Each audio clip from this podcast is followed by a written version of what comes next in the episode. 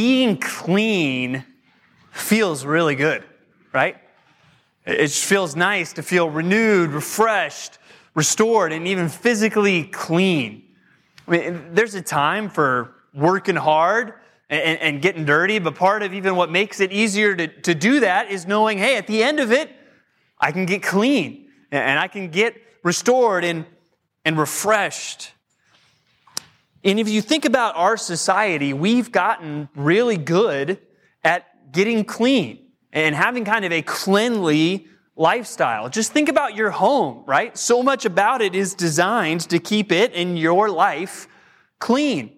Even before you get in your house, there's probably a doormat that you can use to, to pound off or wipe off dirt or mud or snow or anything before you track that inside. And even a lot of houses in Idaho, you're coming in through the garage, there's a whole room there called the mud room, right? Designed for, hey, you can leave jackets, shoes, all the things that are going to just track dirt into the house. You can leave them there.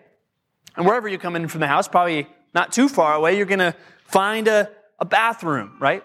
And even the cleanliness that we've experienced in our society and that we've achieved, a lot of it simply just comes down to the invention for which we can all thank the Lord, and that is indoor plumbing, right?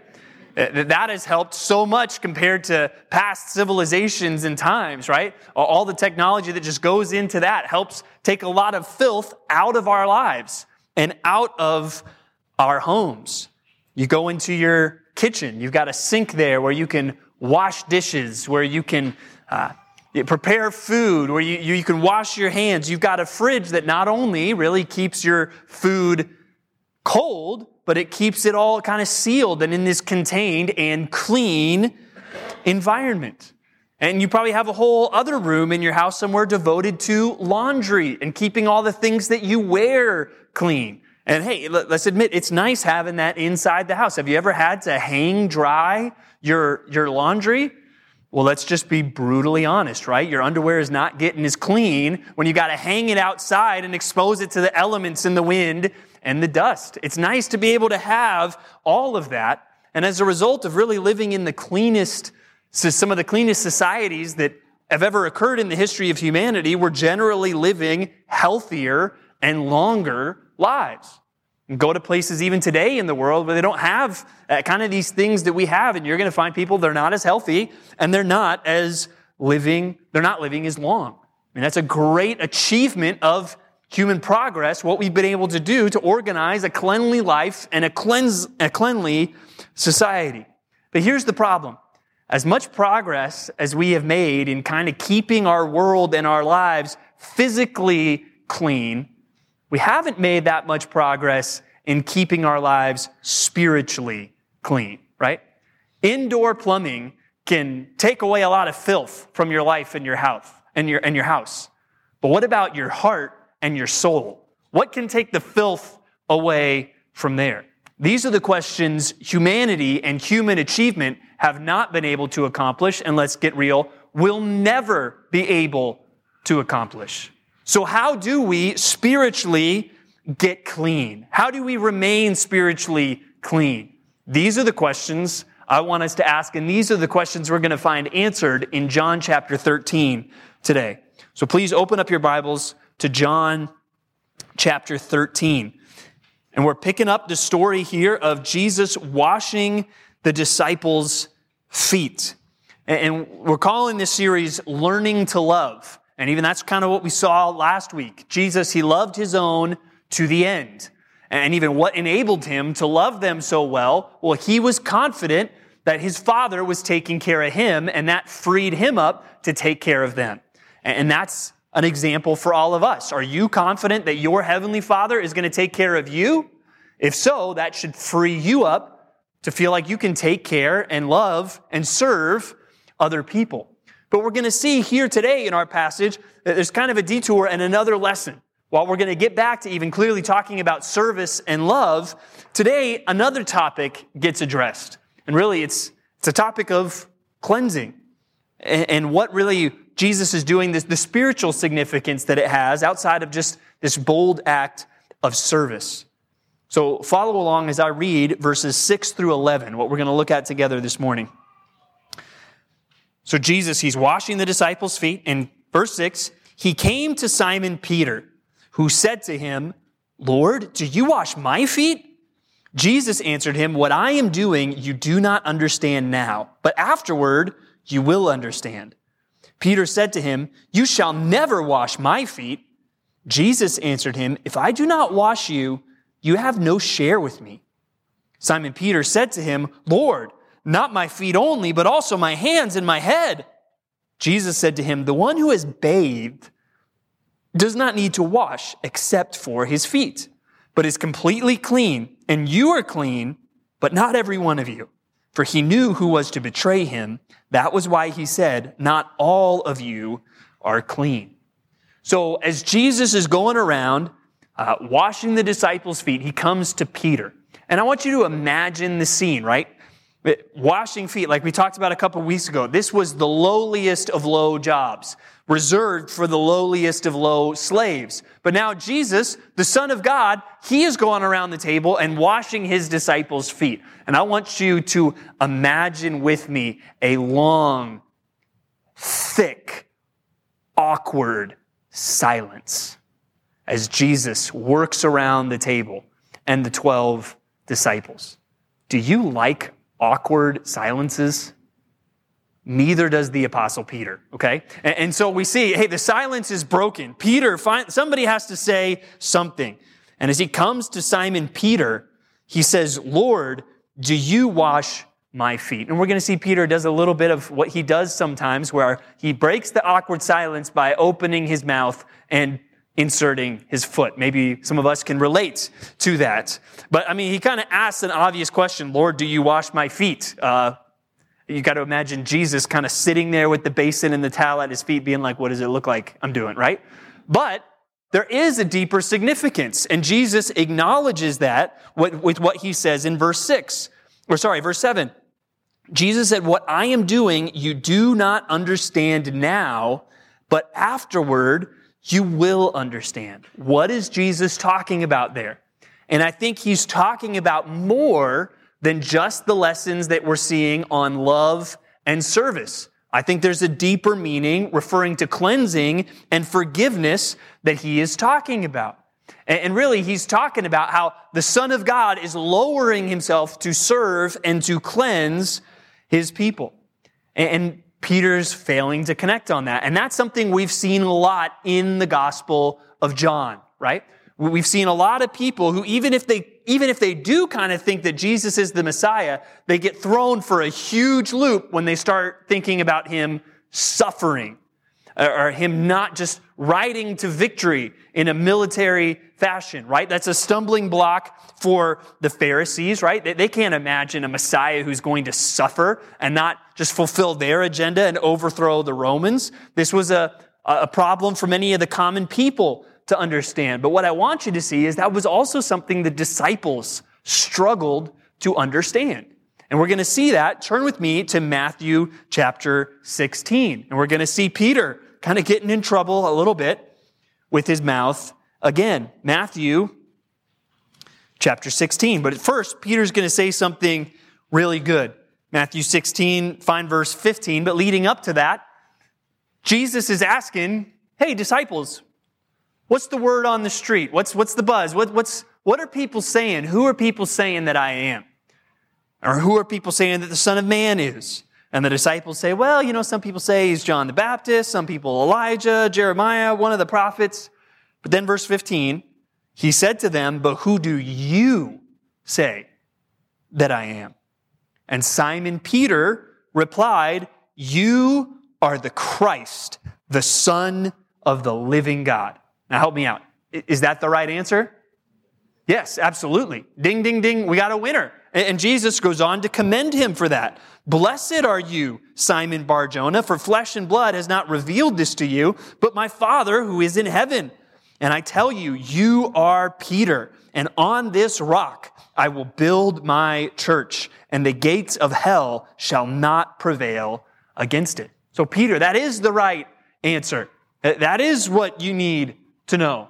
But then Jesus goes on to explain something that the disciples have a hard time understanding. Go down to verse 21. From that time, Jesus began to show his disciples that he must go to Jerusalem and suffer many things from the elders and chief priests and scribes and be killed and on the third day be raised. And that's where, even though the disciples understand Jesus is the Messiah, this whole, hey, the Messiah is going to suffer thing, it's not computing for them.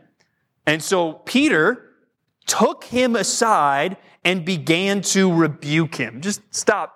Let that sink in for a moment. Peter takes aside Jesus Christ and rebukes him.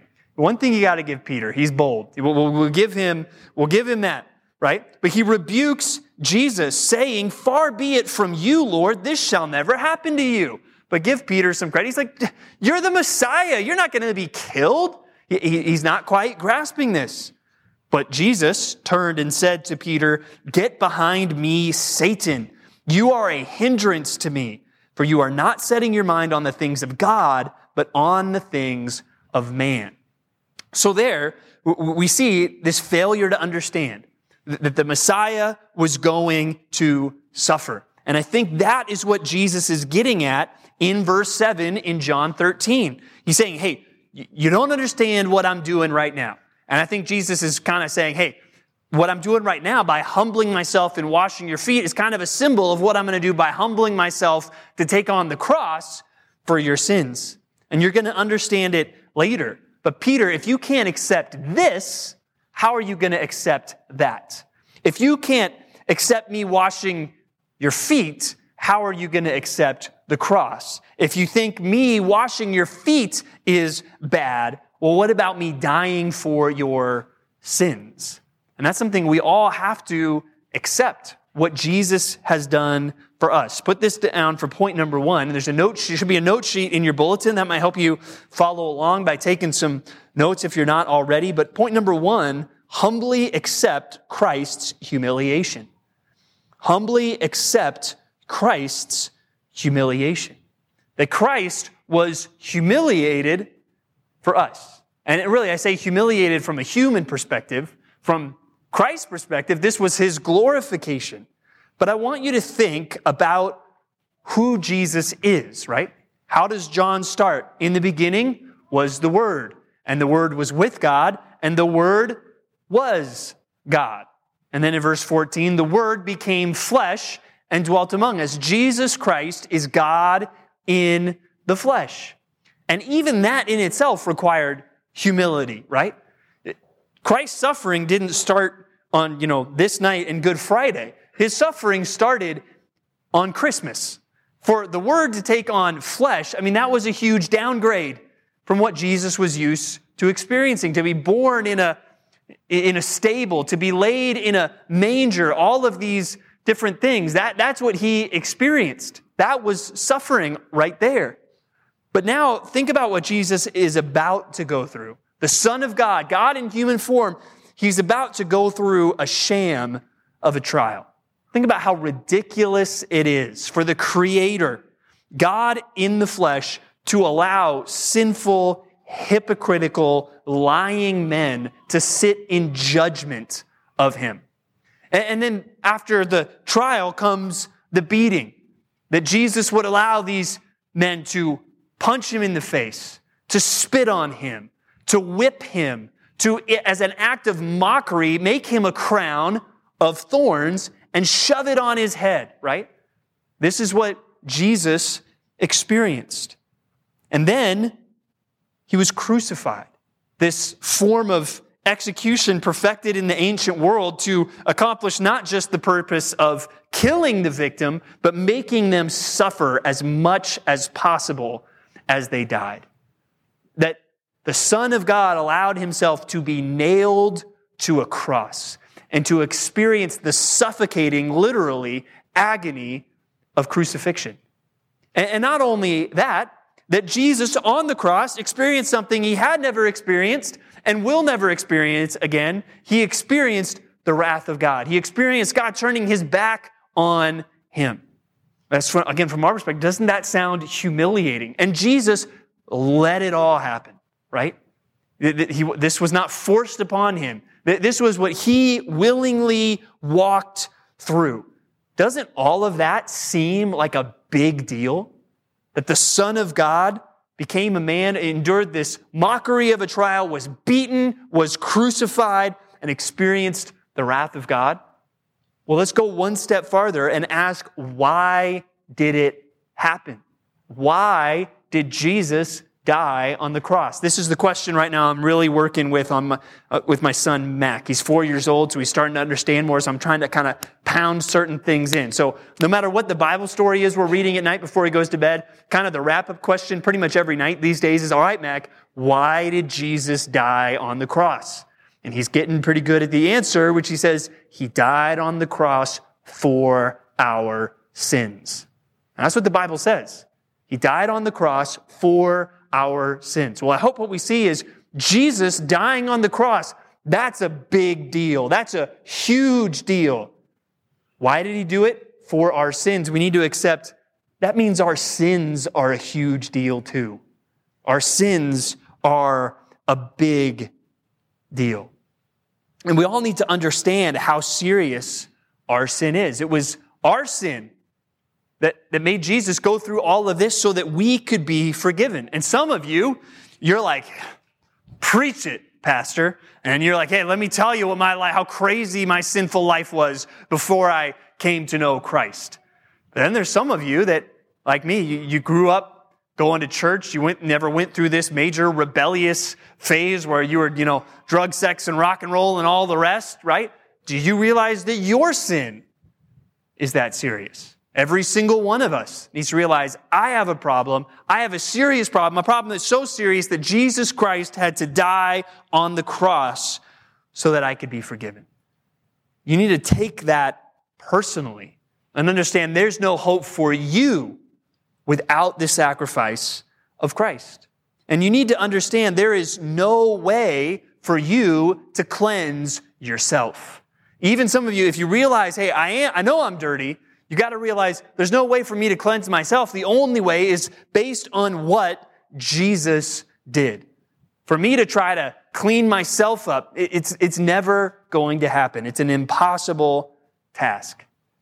Think of when my family moved to Idaho. We started off in a, a, a, small apartment when we got here, and right next to this apartment, like literally right out my bedroom window, was kind of this abandoned parking lot. I mean, clearly they were planning on doing some more construction of something at some point in the future, but I have no idea when.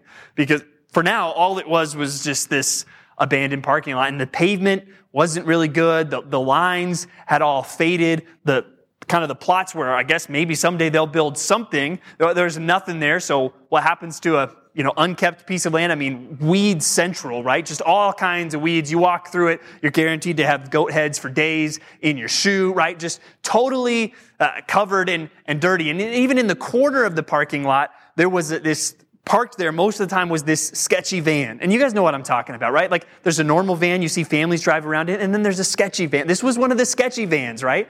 And it was always parked there in the parking lot. And if you came to me and said, hey, you've got one day to clean up this parking lot, I would say it's an impossible task. There's just no way that I can do it. I mean, I'd have to completely, for one thing, repave the whole thing because it just looks gross. I'd have to repaint all the lines. And there's no way in one day I can pull out all of those weeds. And in the meantime, I'm going to need a tow truck to get the sketchy van out of here, right? All that, it would have been an impossible task for me to clean it. But then one weekend, we had a weekend kind of like what we're going through right now, where even though it would have been impossible for me to do in a day, in a couple of hours, that whole parking lot was changed. Why? Because it was covered with snow. Looked like somebody had, you know, put milk in a frother and got it nice and foamy and just poured it out over the whole thing, right? Just fresh, pure, undisturbed snow, right? You couldn't see the terrible asphalt anymore. It was deep enough to cover most of the weeds. And even the sketchy van kind of took on a Hallmark movie type, type feel, right? All of a sudden, it was, it was covered. Well, this is kind of how Jesus talks about sin, or that God does. In Isaiah 1 18, God says, Come now, let us reason together, says the Lord. Though your sins are like scarlet, they shall be white as snow. Though they are red like crimson, they shall become like wool. That's what we all need to realize. I need cleansing. I am a human sketchy parking lot, right? And there is no way that I can clean it all up myself. But God can come in and cover it all with the pure and spotless righteousness of Jesus Christ. And this, we talk about how do you get cleansed? This is it. This is it. And that's what everybody needs to realize. I am a sinner. I am filthy. I cannot clean myself. I must look to Jesus. I must throw myself at the foot of the cross and confess my sin and trust in the work of Christ. Trust in what he did for me and accept the work of Christ as the solution. And again, there's no exceptions to that. That's not just for the people that you think are worse than you. That's for you. And you've got to realize I need it. I can't do it myself. And ultimately, Peter learned this. Let me show you. Go turn with me to 1 Peter. Let's look at a book he wrote after. I mean, Jesus says, What I am doing, you do not now understand, but afterward you will understand. And we're going to see just how well Peter came to understand. Let's go to chapter 2, 1 Peter chapter 2. And one passage we've looked at a few different times now going through John is Isaiah 53, because it's one of the clearest prophecies in the Old Testament that shows the Messiah is going to suffer. And if you've heard that verse before, think about how it's referenced a few times here in 1 Peter 2 24 and 25. Talking about Christ, it says, He himself bore our sins in his body on the tree, that we might die to sin and live to righteousness. By his wounds, you have been healed. For you were straying like sheep, but have now returned to the shepherd and overseer of your souls, right? Peter gets it now. He, I mean, by his wounds you are healed. That's a direct reference to Isaiah 53. He sees now, oh, yeah, of course, the Messiah had to suffer. And then look at verse 18 of chapter 3.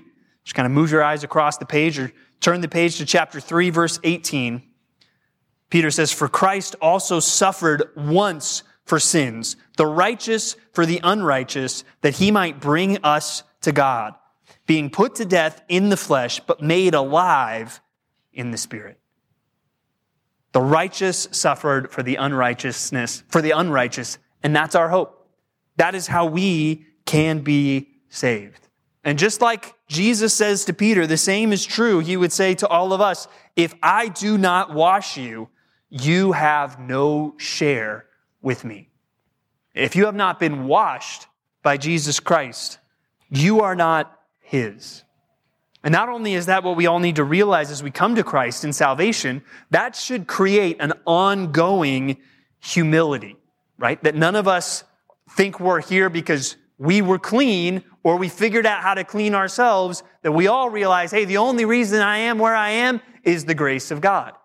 That's why every single one of us that has put our faith in Christ can sing Amazing Grace. How sweet the sound that saved a wretch like me. I once was lost, but now I'm found, was blind, but now I see. We should be humble. But what does that humility then go on to look like in the Christian life? And this is where I want us to think carefully. Because again, I think what goes on here between Jesus and Peter presents a very powerful picture that we need to watch and we need to see has a lot of relevance for our own lives. But look at what goes on. We see at the end of verse 8, Jesus says, If I do not wash you, you have no share with me. And then verse 9, Simon Peter said to him, Lord, not my feet only, but also my hands and my head. Jesus, if we're going to do this, let's go, right? Forget the foot washing. Wash my head, wash my hands. Let, let's, let's do the whole thing, Jesus. But then look at what Jesus says to Peter. The one who has bathed does not need to wash except for his feet, but is completely clean. And you are clean, but not every one of you. So again, I think there's a very important spiritual lesson here. And the traditional understanding even of these verses have been, hey, You, don't need to be continually washed over and over again. You don't need to get saved again every day. If Jesus has washed you, you are clean, except you, you need to wash your feet. We need to realize God has done something for us. He has cleaned us. He has changed us. Think about amazing grace again. I once was lost, but now I'm found. I was blind, but now I see. Point number two, and let's think about this carefully. Act like Christ has cleansed you. Act like Christ has cleansed you. There should be an acknowledgement that I am nothing without Christ. And I'm filthy. There's no hope for me without Christ. But even without kind of losing that, we should be adding to that, I'm nothing without Christ, but I have Christ. I can't clean myself, but Christ has cleaned me. So there should be a humility that goes on, but also an assurance. And as we're going to talk about, I think that's a hard thing for some of us to to balance. And I want to give you two words to think about as we talk through this part. And the first word is confidence. Confidence. If Christ has cleansed you, you should move forward with confidence. You don't need a bath. You are clean because Christ has cleaned you.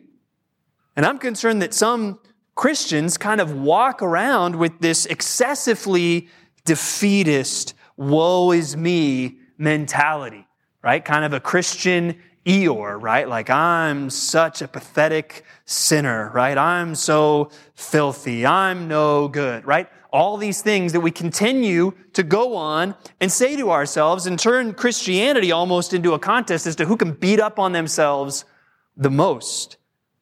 And I think that leads many people to a misplaced or a prolonged guilt and shame where you have a lot of people walking around carrying the burdens of the sins that they've committed. When those burdens, if your faith is in Christ, don't belong on your back, they belong nailed to the cross with Christ. Those burdens should be gone. We are forgiven. We should walk with confidence in that forgiveness. But yet, even today, many Christians choose to try to identify right now and identify themselves with labels of the sins of their past. And I don't think that's the way we should think. And I think the apostle Paul agrees with me. Look at what he says in 1 Corinthians 6, 9 through 11. He says, or do you not know that the unrighteous will not inherit the kingdom of God? Do not be deceived.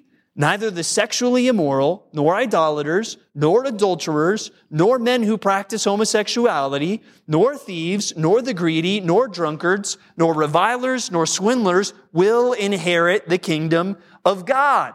And then look at what he says next. And such were some of you. Right? He says, no, you're not this anymore. And I don't think Paul's denying that, hey, the, that there's ongoing struggles as a Christian, or we still might be tempted by some of these things, but he says, overall, such were some of you, but you were washed, you were sanctified, you were justified in the name of the Lord Jesus Christ and by the Son, by the Spirit of our God. That's something we need to all make sure has gotten through to us.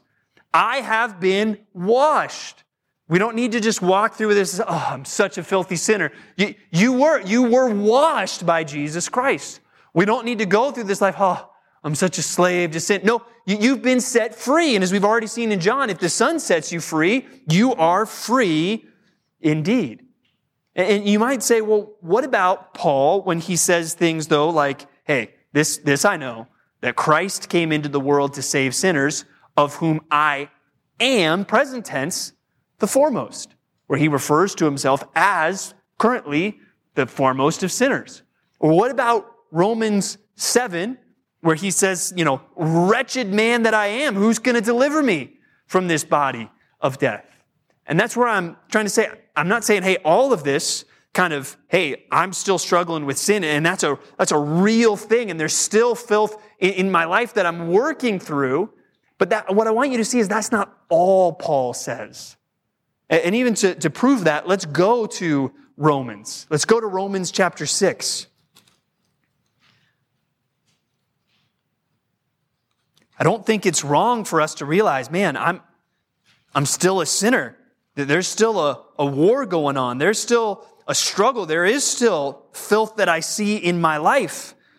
But I want to, if that's all we focus on, we're not going to proceed the right way, I don't think, in the Christian life. Look at what Paul says in chapter 6, verse 11. It says, So you also must consider yourselves dead to sin and alive to God in Christ Jesus. He's saying, hey, you got to think differently. And he's been going, he's been before this saying, hey, you've been raised with Christ. You were dead spiritually, but now through faith, you've been made alive. You're a new person. Think like it. Don't think like you're a slave anymore. Start thinking, hey, I'm alive to God in Christ Jesus. And then verse 12, let not sin therefore reign in your mortal body to make you obey its passions. Do not present your members as sin, to sin, as instruments for unrighteousness, but present yourselves to God as those who have been brought from death to life, and your members to God as instruments for righteousness. For sin will have no dominion over you, since you are not under law, but under grace. And he goes on to the whole analogy of slavery, saying, hey, you're not a slave of sin anymore. So don't present yourself as a slave to sin. Present yourself as a slave to God. Or look at the end of chapter 7 where you see Paul say in verse 24, Wretched man that I am, who will deliver me from this body of death? And what I want you to see is that's not where chapter 7 ends. He doesn't end just with that question hanging. He says, Thanks be to God through Jesus Christ our Lord. He's implying God's going to deliver me from this. And then he has confidence. Look at chapter 8, verse 1. Therefore, there is therefore now no condemnation for those who are in Christ Jesus. Or look at verse 9. You, however, are not in the flesh, but in the Spirit, if in fact the Spirit of God dwells in you. Or verse 12. So then, brothers, we are debtors, not to the flesh, to live according to the flesh. For if you live according to the flesh, you will die. But if by the Spirit you put to death the deeds of the body, you will live. So, what I want us to see is while Paul realizes he has ongoing struggles with sin, and he's realistic about that, we also see him instructing us think like you're cleansed. You've been cleansed by Jesus Christ. Act like it. Have a confidence that your sin is forgiven. Have a confidence that you are not a slave to sin anymore. And let that confidence lead you to live differently. But now, if you think back to, to John 13, right? Jesus says, hey, you don't need a bath, basically. You don't need to wash except for your feet. So Jesus, even in this picture, which I think that traditional understanding is correct, that he's kind of making a metaphor here about forgiveness and cleansing, that what he's saying is, hey, you don't need a bath, you don't need to get saved again, but as a Christian, you're, you're going to need to wash your feet, so to speak. That there is going to be an ongoing problem with sin that you need to struggle with. And what do you do about it? Well, even that, the, as you become a Christian and you, you're now walking and you see new sin in your life, it doesn't change. It's not, well, now I got to deal with this myself. Or I got to do penance or work really hard. No, it's, hey, I take this sin and I bring it to Christ and I confess it. And I look to God to cleanse me from the inside out. And so one word I wanted to give you was confidence. The other word I want to give you is confession, right? And we need both of these things as we move forward in the Christian life. You are saved, but you're still a sinner. As my old pastor used to say, you're not sinless, but you should sin less. But we, we still got that sin problem in our lives.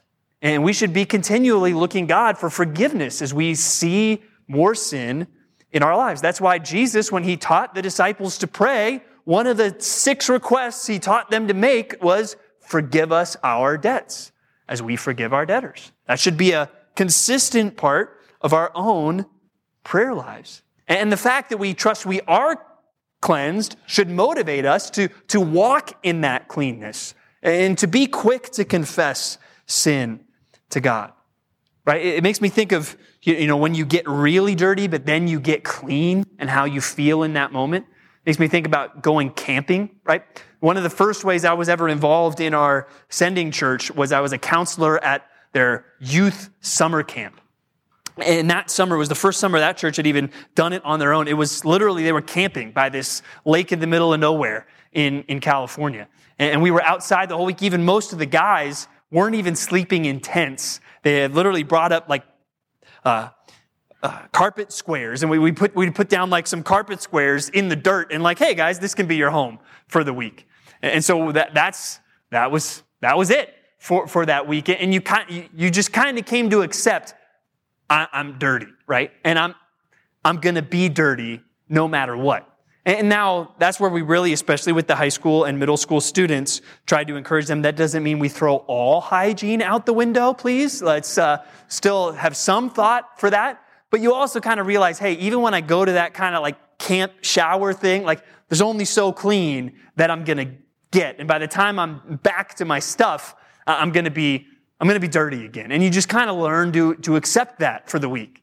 But then you get home and you take that first real shower and you step out of the shower and you're not going back into the dirt of the campground, but you're going into like, you know, the carpet of your bedroom and you're not reaching into some duffel bag that's been sitting in the dirt all week, right? Like you're going into your closet and getting out fresh, clean clothes and how that feels, right?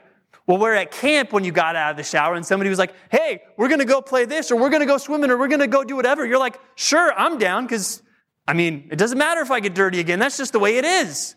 But now you get clean at home and it's like, hey, let's go do this activity that's going to require you to get all sweaty and all dirty. And you know what? You're like, nah, I'm good.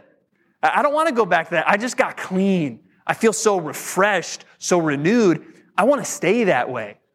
And while at camp, you'd kind of realize, oh, I'm kind of dirty, but eh, whatever. I mean, let's just maybe throw some sanitizer on and see, hope that works, right? Even though at some point during the week, it's basically just moving the dirt around on you, right? Like when you're really there for a long time. Well, we're at home, you start to see, oh, I'm dirty and I'm going to go wash my hands. I, I want to stay clean uh, by washing my hands when I need to, right? If we really understand that we're cleansed, that should motivate us to walk in that. It's, it shouldn't be, oh, I'm cleansed. Hey, let's go do whatever. No, I want to walk with Christ. I want to walk in the cleanness that He has washed for me. I think we see some clear biblical instruction kind of along these ideas. If we go to 1 John, go to the end of 1 John chapter 1.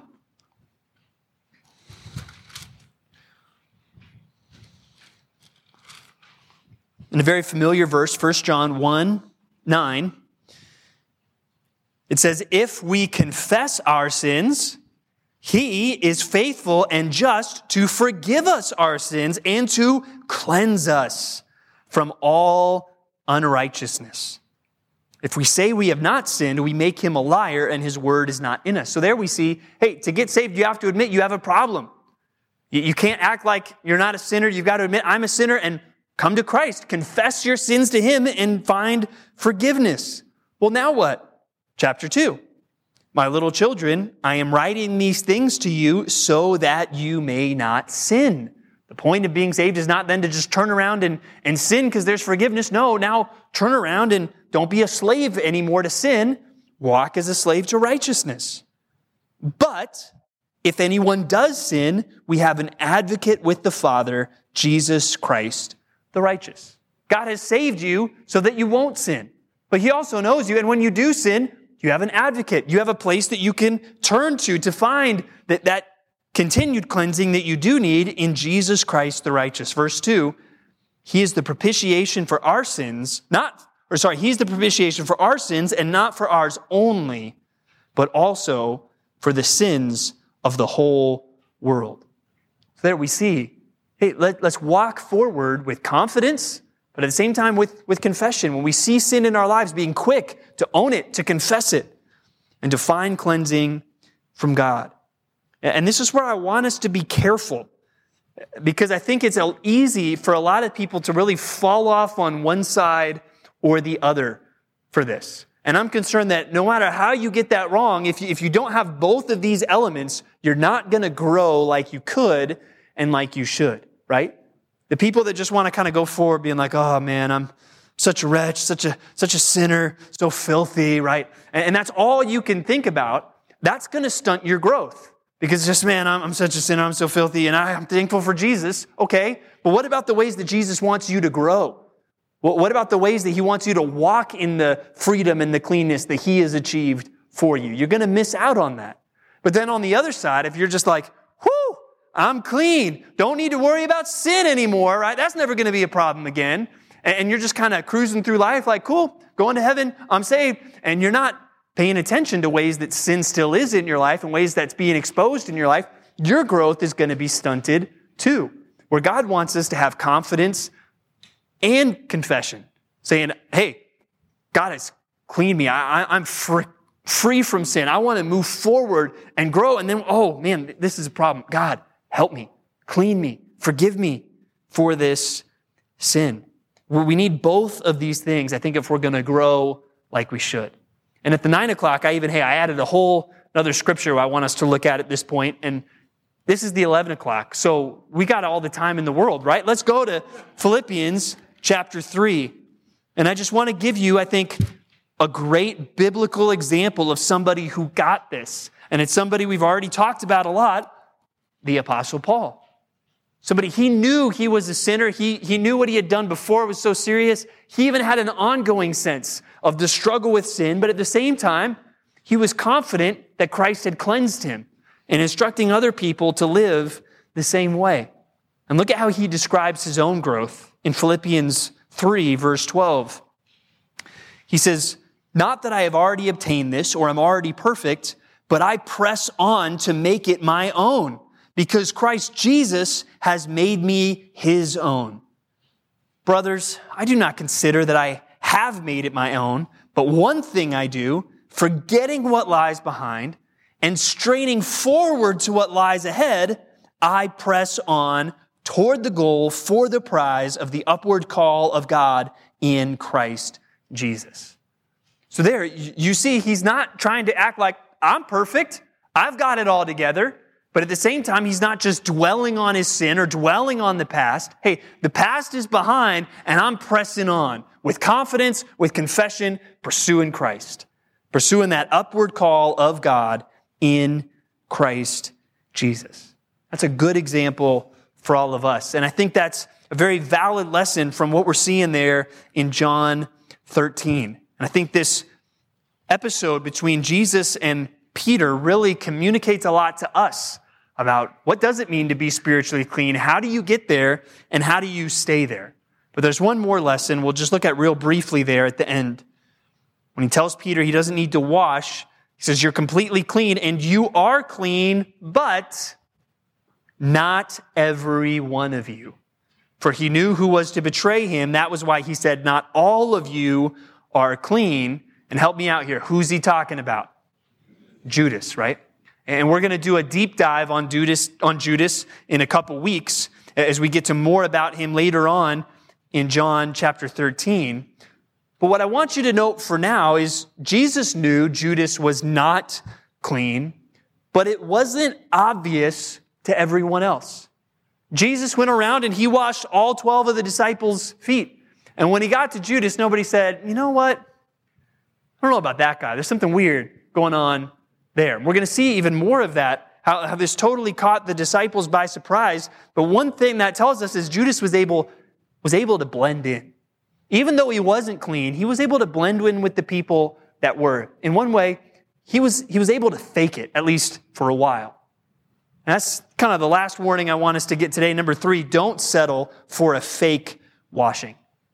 Don't settle for a fake washing. Jesus washed Judas's feet, but he wasn't clean. And even what Jesus was doing was a symbol for the real washing that Jesus can provide. Today we think even about the symbol of baptism, getting dunked in water and how that symbolizes being washed, being placed into Christ, being buried with Him, and raised with Him. There's a lot of people that have been dunked in water that they're not clean. And they're just going through the motions, right? There's only one way to get truly clean. You have to realize you're a sinner. You have to realize you can't do it, and you need Christ to cleanse you from the inside out. But there are ways to, to fake it. We need to be clear. I mean, kind of like Judas here, there is no way to be clean by association, right? Hanging around with clean people can't clean your heart from the inside out. I mean, Judas couldn't have had better company for three years. He was walking around with God in the flesh. And then 11 other guys who would go on to be the pillars of the early church. That didn't clean him. There's a lot of people today, hey, I'm going to show up at church. I'm going to show up to a small group, right? I'm going to hang around with people who are making the right decisions. That in and of itself cannot clean you. You can't take someone else's, another person's cleanness and put it on yourself. You can only do that with Christ through faith where he gives you his righteousness. And the other thing, maybe, maybe for a while, Judas was able to kind of appear clean on the outside. But even then, we've already seen he was faking that. He was stealing money from the money bag. So even he looked good, but there were still secret sins going on in his life that he thought nobody else knew about. There's a lot of people just trying to, hey, I'm going to get my act together on the outside. When that's not what the Bible's talking about. That's not true repentance and faith from the inside out. And that's another thing I come across all the time as a pastor, where people come to me usually because their sin has caused something in their life to blow up. And they're like, hey, pastor, help me out. And they come in like, hey, pastor, I'm, I'm ready. I'm ready, pastor. I'm going to, I'm going to get my act together. I'm going to clean up my life. I'm going to turn my life around, right? And they say all those things, and some of those things sound pretty good. I mean, turn, isn't that the idea of repentance? And they're saying a lot of things, but there's one big thing missing, and that's Jesus Christ. Because these people, they come in and they kind of act like, I'm going to get it together. I'm going to clean up my act, right? When it has to start with realizing you can't clean up your act. You're never going to get it together. You need help. You need a Savior. You need Jesus to give you a new heart. We need, you need Jesus to wash you from the inside out. And if you're here today just thinking, all right, I'm at church because I'm getting my act together, I hope you realize that's not possible.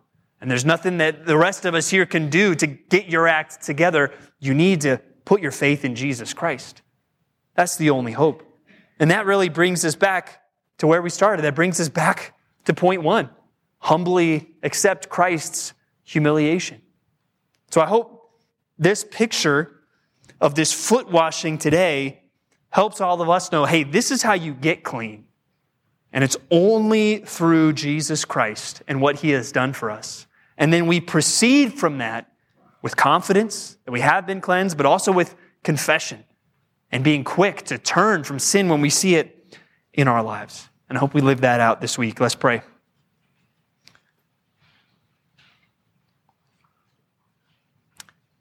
Heavenly Father, even as we look outside this weekend and we see all the snow, God, we're reminded of what we looked at this morning, even that though our sins were like scarlet, they can be washed as white as snow. God, that the perfect righteousness of Christ can cover even the worst of sinners. And so we thank you for the hope that is only found in the gospel. God, and I pray for those here today, Lord, that maybe they're, they're searching for answers, or maybe some here today, Lord, even as, through talking about this, they realize they're faking it. They're trying to put up appearances. They're trying to clean themselves from the outside in when that's never going to work. I pray that we'd see people today put their faith in Christ as the only way to be cleansed. And God, I pray that you'd help all of us, Lord, to kind of learn some ongoing lessons from this passage as well, God, that we would live carefully and thoughtfully as Christians with both confidence and confession. Help us not to have a perpetual woe is me attitude and to kind of continue to act like and, and talk like we, we, we don't have Christ. Yes, God, we are nothing without Christ, but if we're saved, we have Him. And so I pray that we would rejoice in that, God, without going to another extreme of just ignoring sin in our lives or acting like the battle is over, God. Help us to continue to go on with, with confession, being quick to confess our sin when we see it, God. Being quick to look to you So, God, please build up your church this morning. Help us all to live with a more uh, biblical perspective this week, God. And I pray that you would just work on people's hearts, Lord. Any here that have not put their trust in Christ, that today would be the day, that they wouldn't leave here today without grabbing me or Pastor Charlie or somebody else and talking about what it really means to get clean and how Jesus is the only one that can do that. And it's in His name, God, that we pray. Amen.